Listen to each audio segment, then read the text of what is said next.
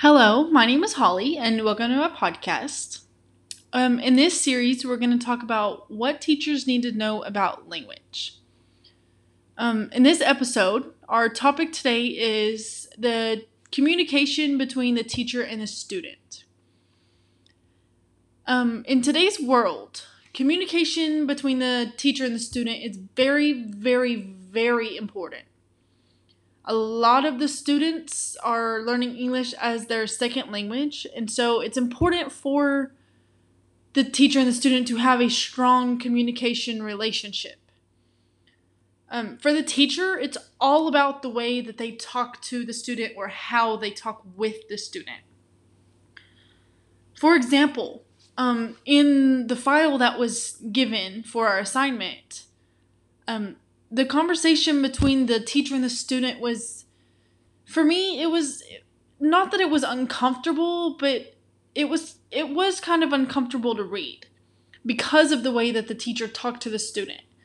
So like if it was me as the student um and i was a english second language learner i would feel very very embarrassed and unconfident and you know, I don't want to I don't want to say anything again because I'm afraid that the teacher is just going to do the same thing. And not really get on to me for saying the way I say my words, but not correcting me when it was needed in the first place.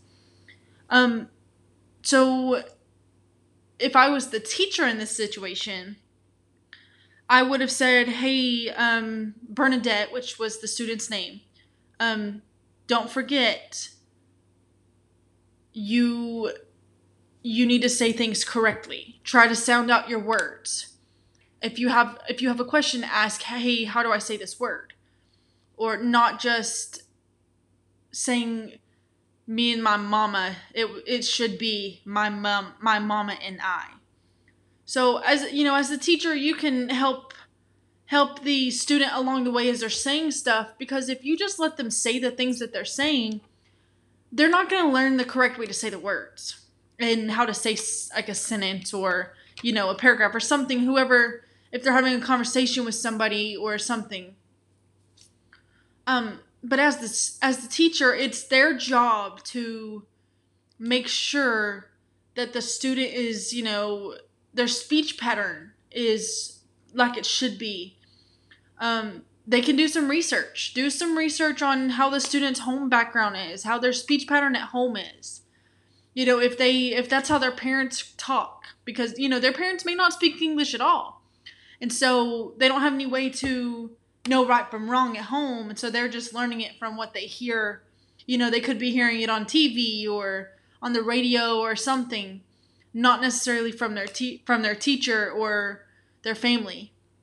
Um, so the teacher can, you know, do some research, or if you know if they don't want to do that, if that's you know not a good suggestion, they can sit down with the student and you know talk to them, discuss what's wrong with things, and work on the communication. Um, if it doesn't work, they can give some child some homework. You know, get them or tutor them, you know, have them come in after school and say, hey, today we're going to work on the speech of certain words. You know, give them a few words, you know, maybe 10, 20 words at a time and for like a week and have them, you know, talk about how you pronounce the word correctly and how you spell the word because a lot of times how they spell the word is how they're going to pronounce the word. So if they spell the word, you know, knife wrong, they're going to say it wrong or if they say the word, you know, whole wrong, it depends on which way you spell it. That's how they're going to interpret it for the rest of their life, unless that is fixed. And so, because of that, the communication is super important for the child and the teacher.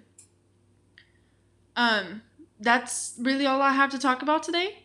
So, thank you for listening. Uh, we'll be back in two weeks. Um, our topic then is the teacher being an educator.